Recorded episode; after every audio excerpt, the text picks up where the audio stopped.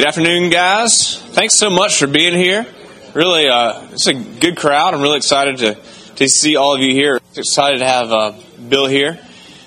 Uh, let me say a blessing for the food we have already received, and uh, then I'll go through a few announcements, and then Bill will come up. Uh, Lord, thank you so much for your provision, uh, your provision in our lives of, of, all of our needs. We thank you, Lord, for your word, for your gospel, and um, and, but also, Lord, we thank you for meeting our physical needs. We thank you for this food and for those who have uh, prepared it uh, and uh, for that ministry to us, Lord. We ask that you would bless it to nourish our bodies and bless us to your service. We pray that you would be with your servant Bill as he comes up, that his words would be your words, and that you would lead him and guide him, and that you would open our hearts uh, to your word and your word to our hearts. We ask this in the name of Jesus. Amen. All right, just a few uh, announcements before Bill comes up. Uh, one is our next gathering will be on February 6th. That will be a cookout, uh, an evening cookout. I am uh, actually still looking for a venue. Uh, so I'd like to have it at um, someone's home. If you have um, a, a room, the sort of a large large space that could accommodate 40 or 50 guys, and uh, and, and, if you have a grill, that would be that would be great. Or if you if you want to put your friend up for that, you know they have a great place, and and then give me their name. That'd be that'd be fantastic. The um, the speaker. Yeah, yeah. Thanks. Um, and he thanks you as well. The uh, the uh, dean, the the new dean, Andrew Pearson, will be our speaker. I've asked him to address the men. So um, so if, I think that'll be a, a, good good time and a good crowd. That'll be on February sixth. Uh, and then on, I believe it is March 6th, that's a Thursday night, uh, we'll have uh, the Reverend Ken Jones. He's a Lenten speaker and um, and he, we're going to have a, a, dinner at the club, and uh, and so he's going to come. There'll be a, a, fee for that. I'm still working with them on figuring that uh, pricing out exactly, but it'll be a really nice evening. He's got uh, just a great ministry and uh, at a church in Miami. Uh, he's had a ministry in um, Southern California as well. But really encourage you to look for details on that. He White Horse Inn, yeah, that's right. White White Horse Inn radio program. He has been here before, yeah. Yeah. So don't miss that, and uh, bring a buddy. Um, the uh, the last event or the the uh, the last event that I have on the calendar so far is uh, is the men's hike, and that will be the weekend after Easter, April 24th uh, to 27th. If you have not done that, uh, it is the best men's ministry retreat format that I have ever been a part of, and it's it's hard, and that's what makes it good. So. Uh, it's four days. If you don't have backpacking gear, no sweat. We will find it for you. Uh, you can. It's pretty easy to come across, and I would love for you to join us on that. I've got 47 guys who will uh, give testimony to, uh, to, what a great experience it is. So uh, join us for that. Uh, Bill is going to speak to us, and he has called an audible on me. So he's going to tell you everything, every his topic, and he's going to enlighten us with that. He, Bill is the pastor of uh, Covenant Presbyterian Church uh, over off Lakeshore, and has two, two years. Two years is that right? Actually, two and a half. Two and a half years, and um, my uh, son goes to the uh, Covenant uh, Day School, and it is a fabulous program. So I'm a big fan. All right.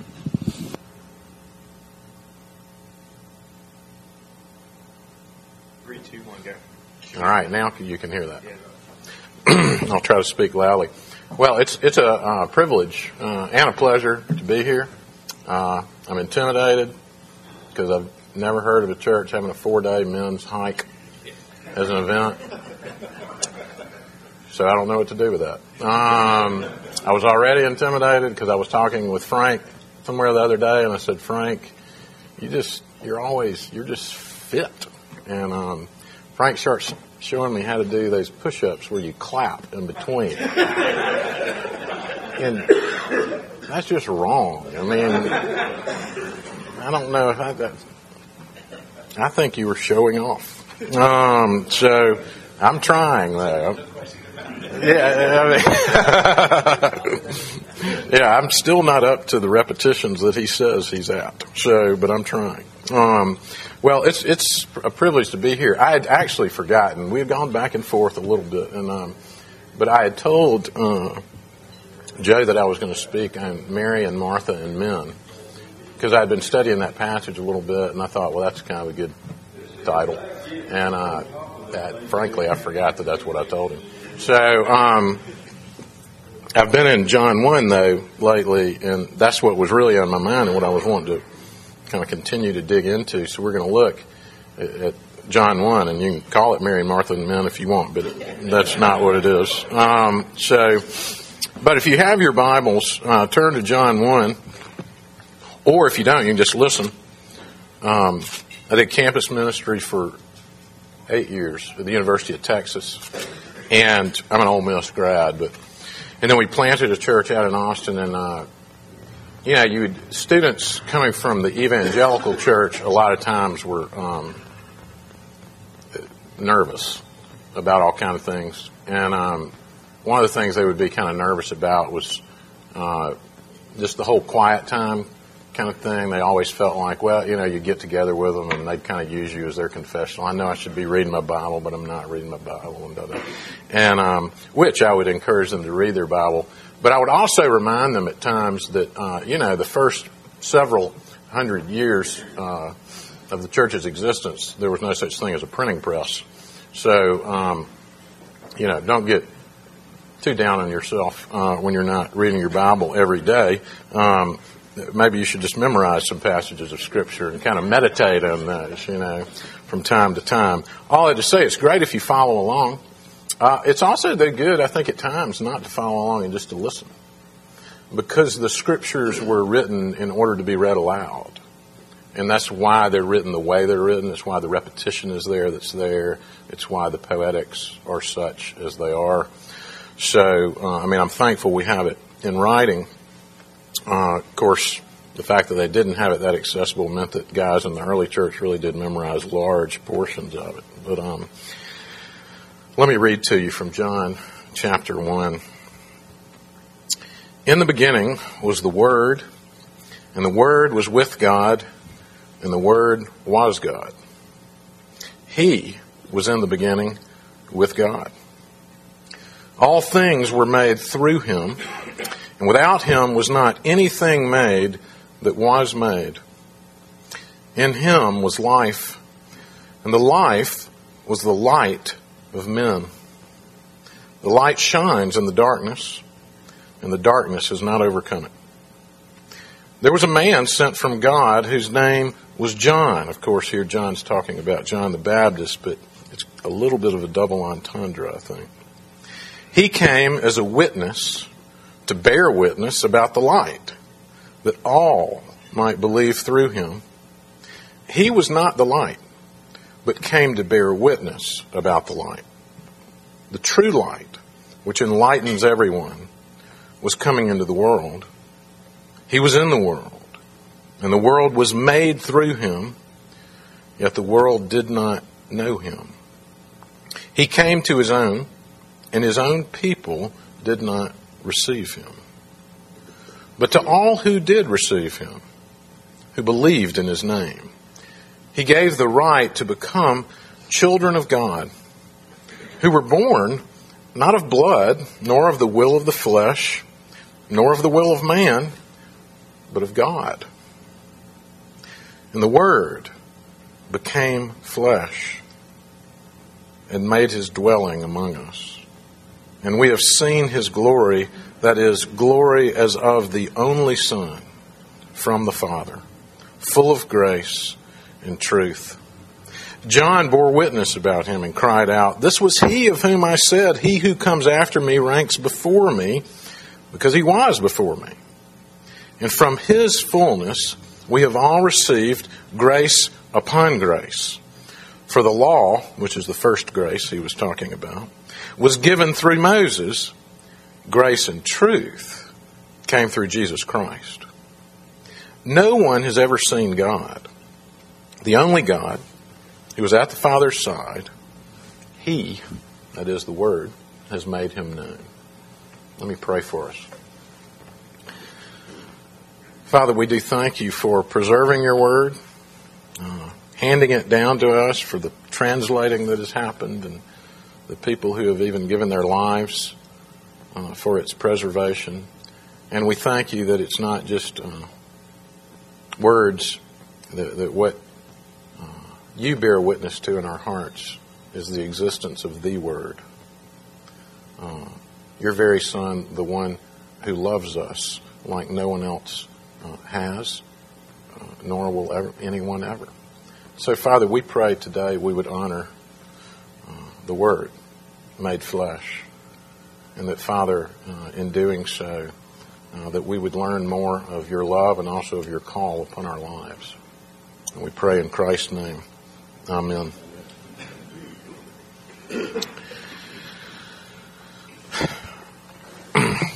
It's a little breathtaking to read that passage, you know.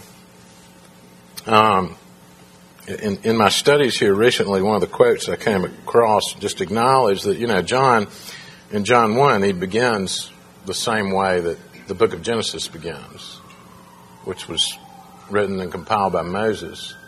And so it's a pretty bold thing, actually, to begin anything in the beginning, right? In, not in a beginning, but in the beginning. That's a bold little phrase to crank out your paper with.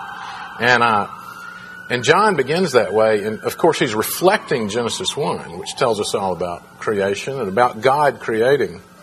Uh, and, and I normally think of kind of Genesis 1, 1 and 2 as kind of being the, in some senses, the most profound kind of, the real baseline for all of Scripture.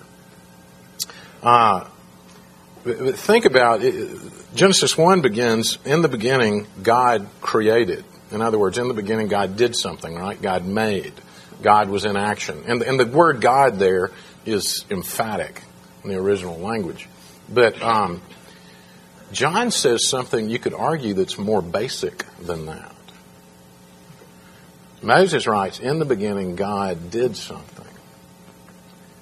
And, and John says, Well, in the beginning, God was something. And in God, we, I mean, He's really the only being in whom the, the being and the doing, you know, is totally knit together perfectly. But when John starts out his gospel saying um, that in the beginning was the Word, was the Word, he's just telling us about the existence of this Word. And then he says the Word was with God, and then he says the Word was God. Uh, he, I would argue he's kicked it up a notch. In other words, what he's doing is he's taking the law, in a sense, and he's saying it really has been fulfilled. It really has been filled out, fleshed out, might we say, and in the most profound of ways that no one would have ever uh, guessed at uh, that theologian after theologian through the centuries have read John 1 and they've said, you know, uh, this just simply reads like something that no man would ever write of his own accord.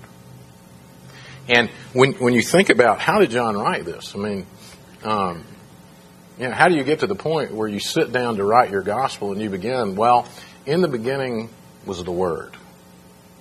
I mean, once again, you've gone way back at that point, you know. Um, well, John knew Jesus. And I think there are two ways we ought to think about this that should be very encouraging to us. John knew Jesus. Jesus had talked to John.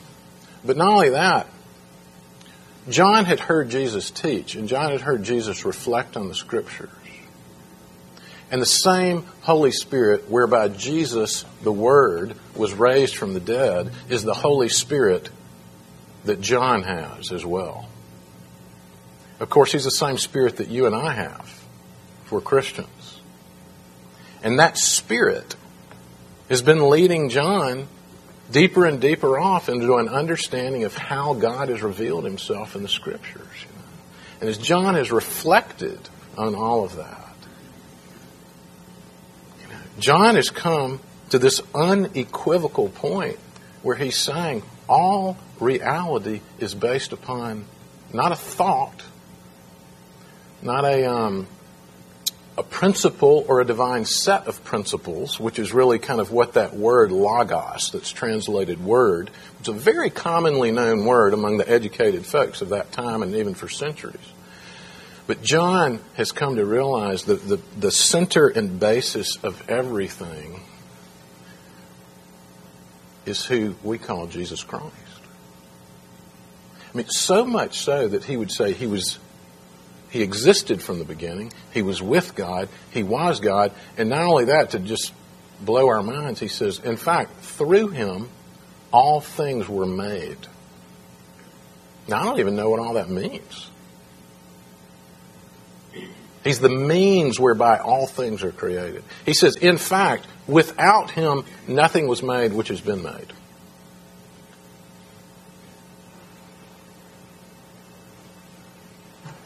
In him was life, and that life was the light of men, right? Which is an invitation in and of itself, right? Because he's saying it's not he's not just someone who existed, he's someone who existed and who exists for men. And the light shines in the darkness. And the darkness, some translations say, has not comprehended it. The better translation, I think, is that it's not uh, overcome it. Um, now, in thinking about that, I always try to read.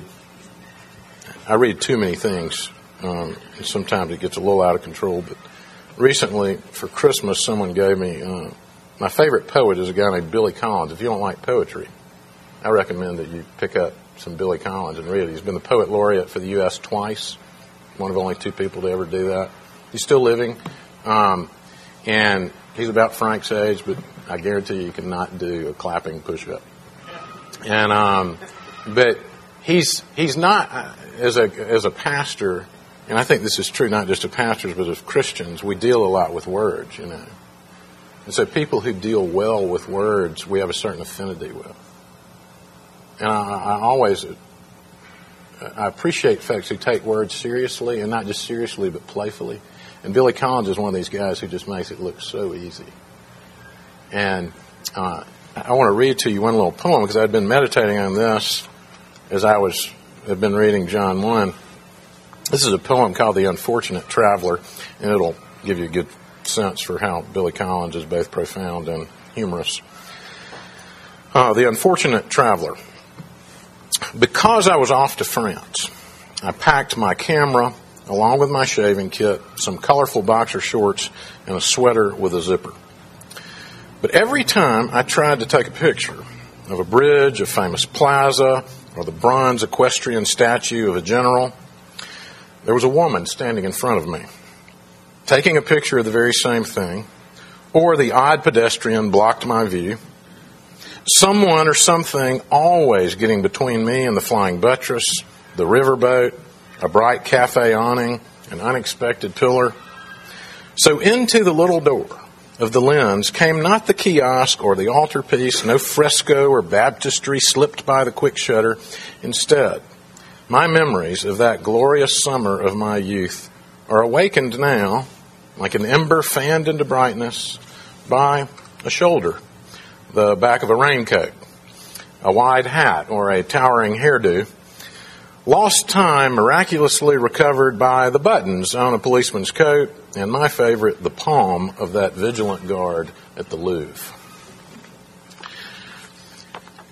Now, as Billy Collins, you know, reflects on traveling and the fact that every time he tried to focus on something, get something done, do something, there was something in the way. Um, you know, it, it's kind of that messed up something in the wayness of life that John is actually speaking to in John 1. When John says um, that the light shines in the darkness, this word, which was from the beginning, that took on flesh, and the light shines in the darkness, and the darkness has not overcome it. What John is, is beginning to tell us is this. He says, You know that kind of way life is where there's always something in the way? There's always something messing up the thing that's supposed to be right. There's always something making the thing that's supposed to be clear unclear. There's always something making the thing that's supposed to be simple complex. And the thing that's truly complex, you feel like you're too simple to unpack it. He says that something in the wayness about life is not just kind of something in the way, so to speak. It's evidence of something really gone wrong. And it's what from the beginning, throughout the scriptures, one of the words that's used to, to describe that is darkness, right? In the beginning, God created the heavens and the earth. Now, the earth was formless and void, and darkness was over the face of the deep. And the Spirit of God hovered over the waters, and God's word went forth, right? God spoke. And everything that God said was accomplished. Well, now, John is telling us that the word, that it was not just words, but that ultimately God would speak a word. And that that word also would go forth into the darkness, over the darkness, through the darkness, and that the darkness would seek to stop it, but the darkness would not overcome it. See, John's already foreshadowing for us the crucifixion, the public ministry of Jesus, the ultimate crucifixion, as well as the resurrection. The light shines in the darkness. There is a such a thing as darkness, but the darkness has not overcome it. Now, in, in meditating all this, I want to share with you just uh, an application, I guess you would say, or, or a way of thinking that um, I, this this text has got me thinking about. You know, when you read a text like John one, what happens is our our, our view of Jesus gets larger, and that's what it's designed to do. I mean, we're always tempted to make Jesus smaller than he is in our minds, in our hearts. Um, we had a hymn teed up the other day to be sung at church, and um, I was reviewing what we were going to do, and, and the hymn talks about um, us crowning Jesus our Lord. And I thought, I don't think so. I don't see anyone in the Bible crowning Jesus anything other than with a crown of thorns, at least men. God is the one who has crowned him king and Lord, and we're the ones who bow at his feet, lie prostrate before him. You know. In other words, uh, there's a constant need, and I feel this as a pastor. You know, someone who, uh, to put it bluntly, makes their living preaching. You know, I constantly need to be having a bigger view of Jesus. Because my tendency is, is to treat him like, even to present him from the scriptures as someone who can be managed. Someone you can kind of get your mind around and, you know, eventually get a hold of and be able to kind of explain to folks, you know. Don't get me wrong, we can know about Jesus. But the view that John presents of Jesus in John chapter 1 is a view of Jesus that's so large that after you hear it, uh, maybe I should say while you're hearing it, I mean, you felt it earlier as we're reading, you just think there's nothing to do but bow down and worship. There's nothing to do but cry out and say, Lord, if this is true, why do we even exist? Why am I here? Could it be that a God that's that powerful, that profound, that large, I mean, is it really true that that kind of God has drawn this near in order to be this gentle with us? This careful?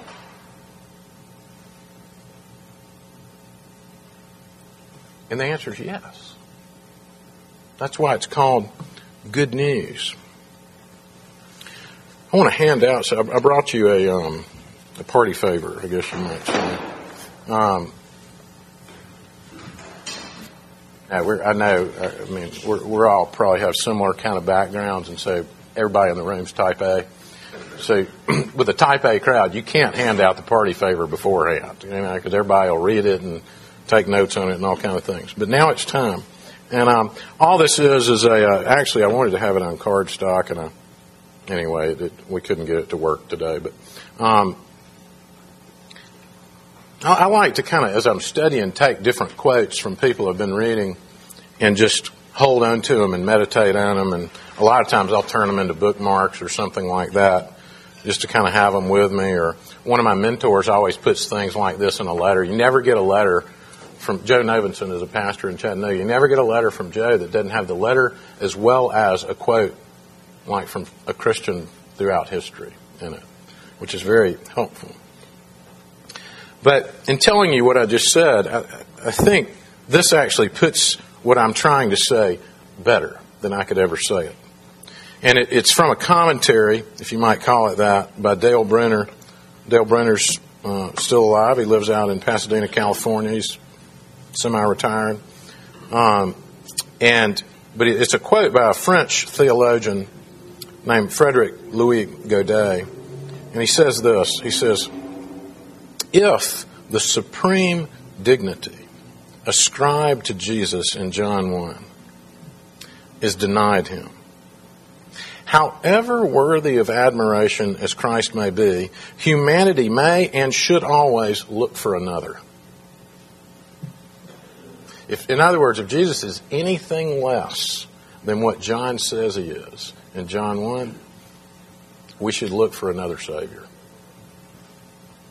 Because faith is not faith. That is to say, it's not faith without reservation, except so far as it has for its object that beyond which it is impossible to go.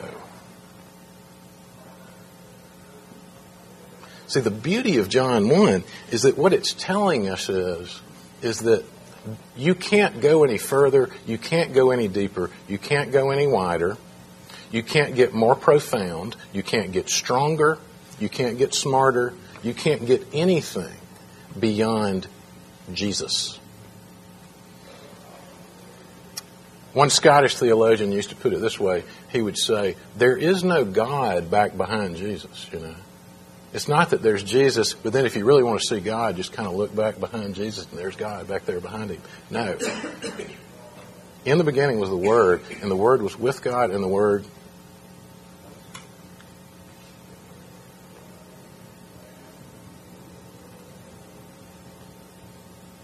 And the light shines in the darkness.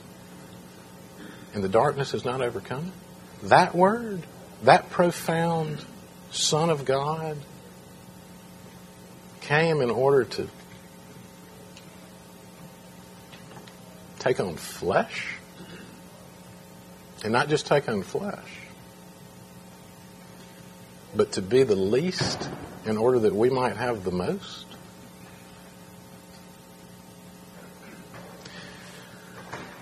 Now, here's what's befuddling for me about that.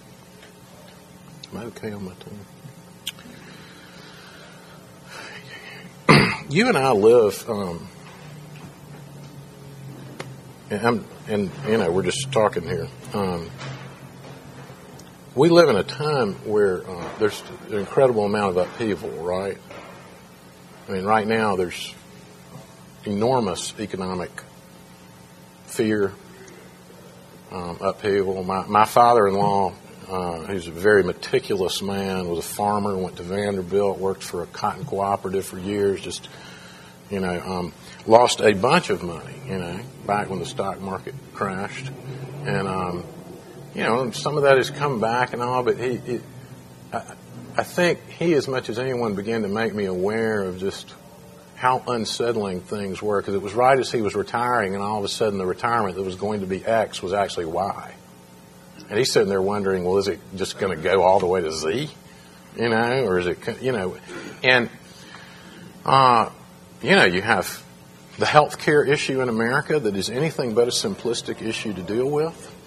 Um, you have uh, Republicans who hate Democrats and Democrats who hate Republicans. I lived in Austin, Texas for um, 16 years, and Austin's this liberal city in the midst of one of, if not the most conservative states in America. It's like a California city, you know, in the middle of all this oil.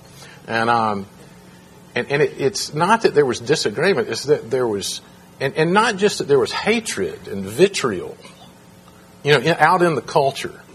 It's that there is deep, deep suspicion, mistrust, and even a willingness to always think the worst. And when I say all that, I'm not talking about the pagan culture. I'm talking about in the church.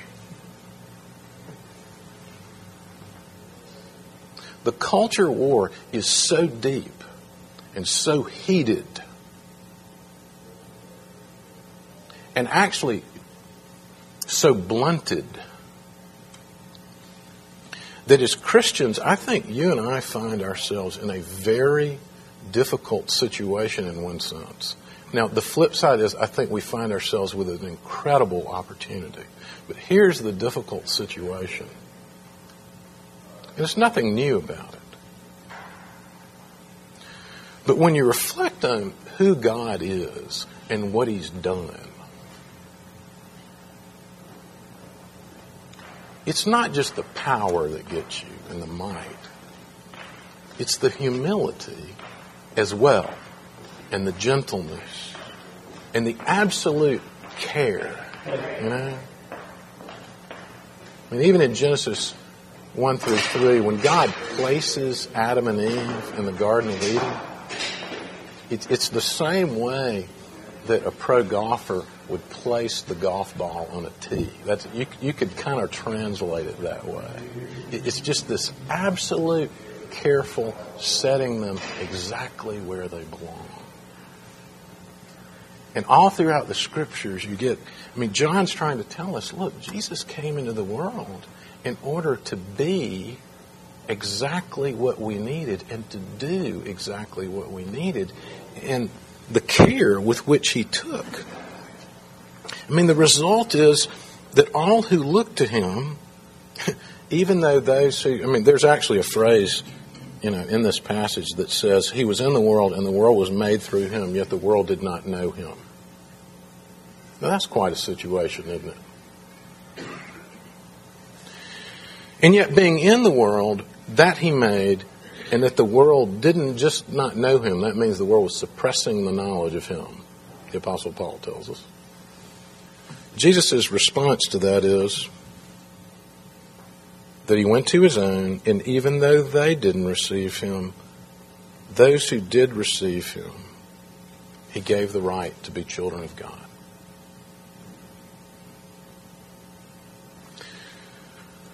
Now, here's my question. If that's our story, how should you and I function in the midst of a world where people simply don't have the ability to discuss things carefully? How are we to function in the church when possibly the biggest enemy of the church right now is itself? In other words, it's possible it's not possible for the darkness to consume Jesus. That's impossible. Jesus already rose from the grave. But is it possible for an individual church to be consumed by darkness for a time? Is it possible for individual Christians to be given over to vitriol, suspicion, rage, blindness because of hatred? Is that possible? Oh man. Matter of fact, in order to not be taken over by that, we have to look to Jesus and Jesus alone.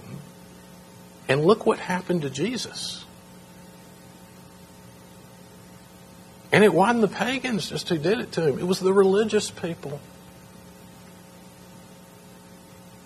In other words, I think passages like John 1 are here in order to give you and me the courage to live according to the love that is God. Now, that doesn't mean we roll over. It just simply means that we do this tightrope act that is absolutely impossible without the Holy Spirit. And yet, what the Bible's telling us over and over again is we have the Holy Spirit.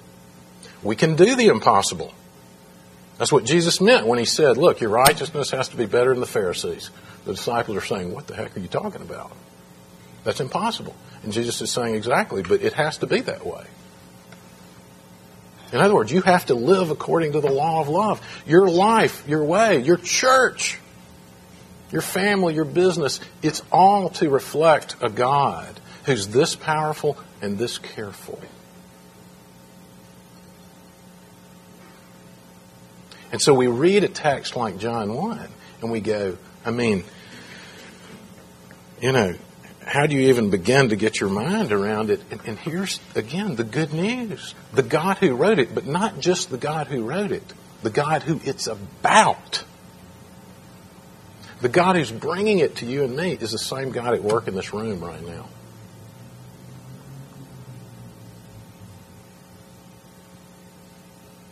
It's the same God who, from the beginning, when the Holy Spirit hovered over creation, the Spirit came upon Jesus at his baptism, it's the same Spirit who came upon you at yours. It's the same Spirit that's poured out upon this church. It's the same Spirit that's even poured out upon Presbyterian churches sometimes. And uh, and the challenge is, I think, what Godet said to live without reserve as if Jesus is who he really said he is.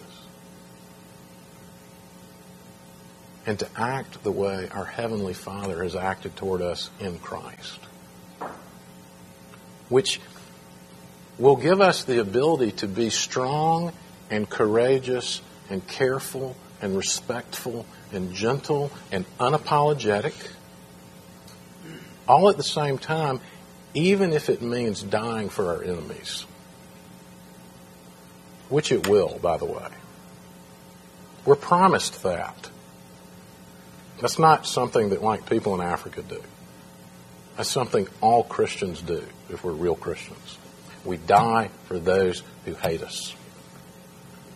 That's the gospel. Right? Now, that, don't get me wrong, that scares me. But, um, so, I, I'll kind of wind it down with this.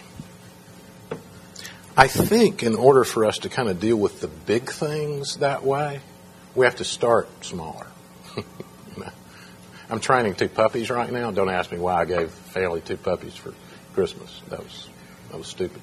Um, but we have two puppies, male and female, brother and sister. My wife, bless her heart. Um, so, uh, and what I've learned is, you, you, we did it all wrong, by the way, at first. Um, but now we're starting where they, they spend a lot of time in the crate inside. You go from small, small space and just carefully broaden out. And I thought, yeah, that's kind of how life is. And, um, you know, Jesus says, you know, those who are, um, who are responsible with a little will be given more. And um, so, but here's the deal. I think rather than getting so wound up about some of the big picture items in our world, that um, the press and the church at times and the culture and all is trying, just seems to delight in, in making us nervous about.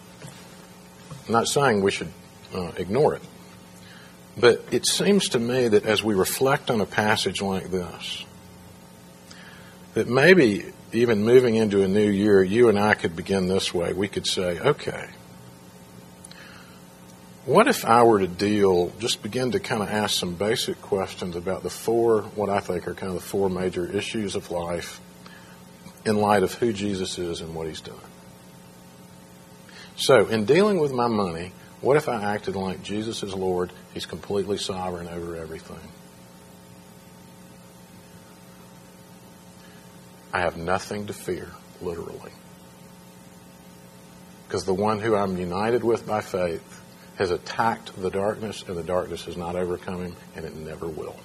Which means it'll never overcome you in Christ. So, what if I were to deal with my money that way? That means I'm free to invest it how I want to invest it. I'm free to give it how I want to give it. And it's my money. I'm not its. It is mine, right? It doesn't own me. I own it. Second thing, what if I were to deal with my family this way? You know? I mean, let's just start with wives. The kind of care we've been talking about here.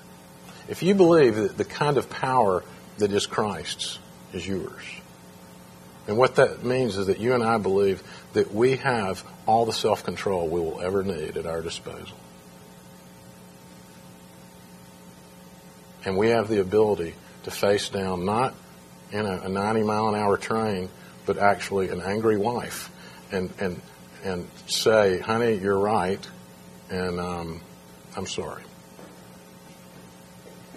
You know, you're right. Or even say, you know, I don't know if you're right or not, but I know this much.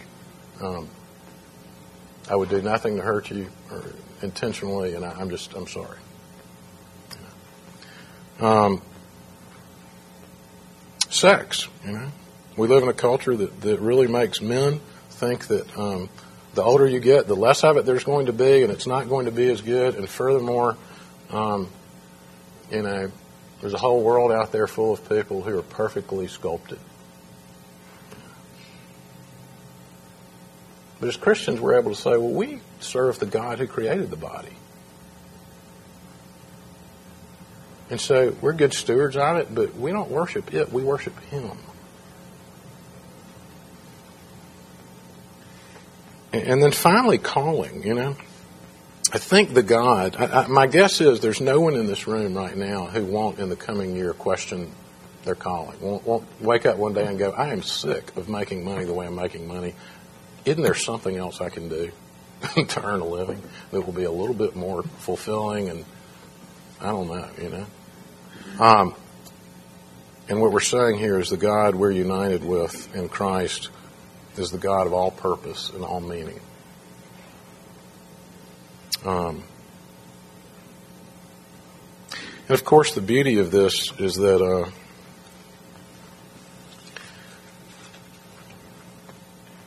the Word became flesh and made his dwelling among us. And he hadn't stopped being among us. Even as we go from here now, he's with us. Jesus says to his disciples, Look, I have to leave you in order that I'll be with you. Because if I stay, I'll be in one place at one time. But if I go, I'll be in all places at all times. And I'm going to pour out my spirit on you. And then you will know how effective my blood really is. Well, I appreciate you uh, letting me come today. And uh, I'd love to pray for us before we go, if that's okay.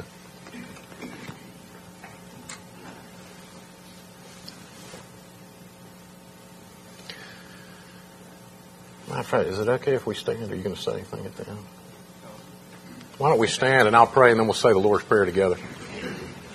And we'll even use the word trespasses, right? Instead of debtors. Yeah. Me pray. Father, thank you for gathering us. We know that our very gathering, the gathering together is evidence that um, uh, it's not good for the man to be alone, and so you've not left us alone. You've given us brothers uh, in Christ. And so give us the grace, Father, to live like those whose brother, uh, whose elder brother, uh, is the Word made flesh. So we simply pray together uh, as you've taught us to pray. Our Father, who art in heaven, hallowed be thy name. Thy kingdom come, thy will be done, on earth as it is in heaven. Give us this day our daily bread, and forgive us our debts as we forgive those who trespass against us. And lead us not into temptation, but deliver us from evil. For thine is the kingdom, and the power, and the glory, forever and ever.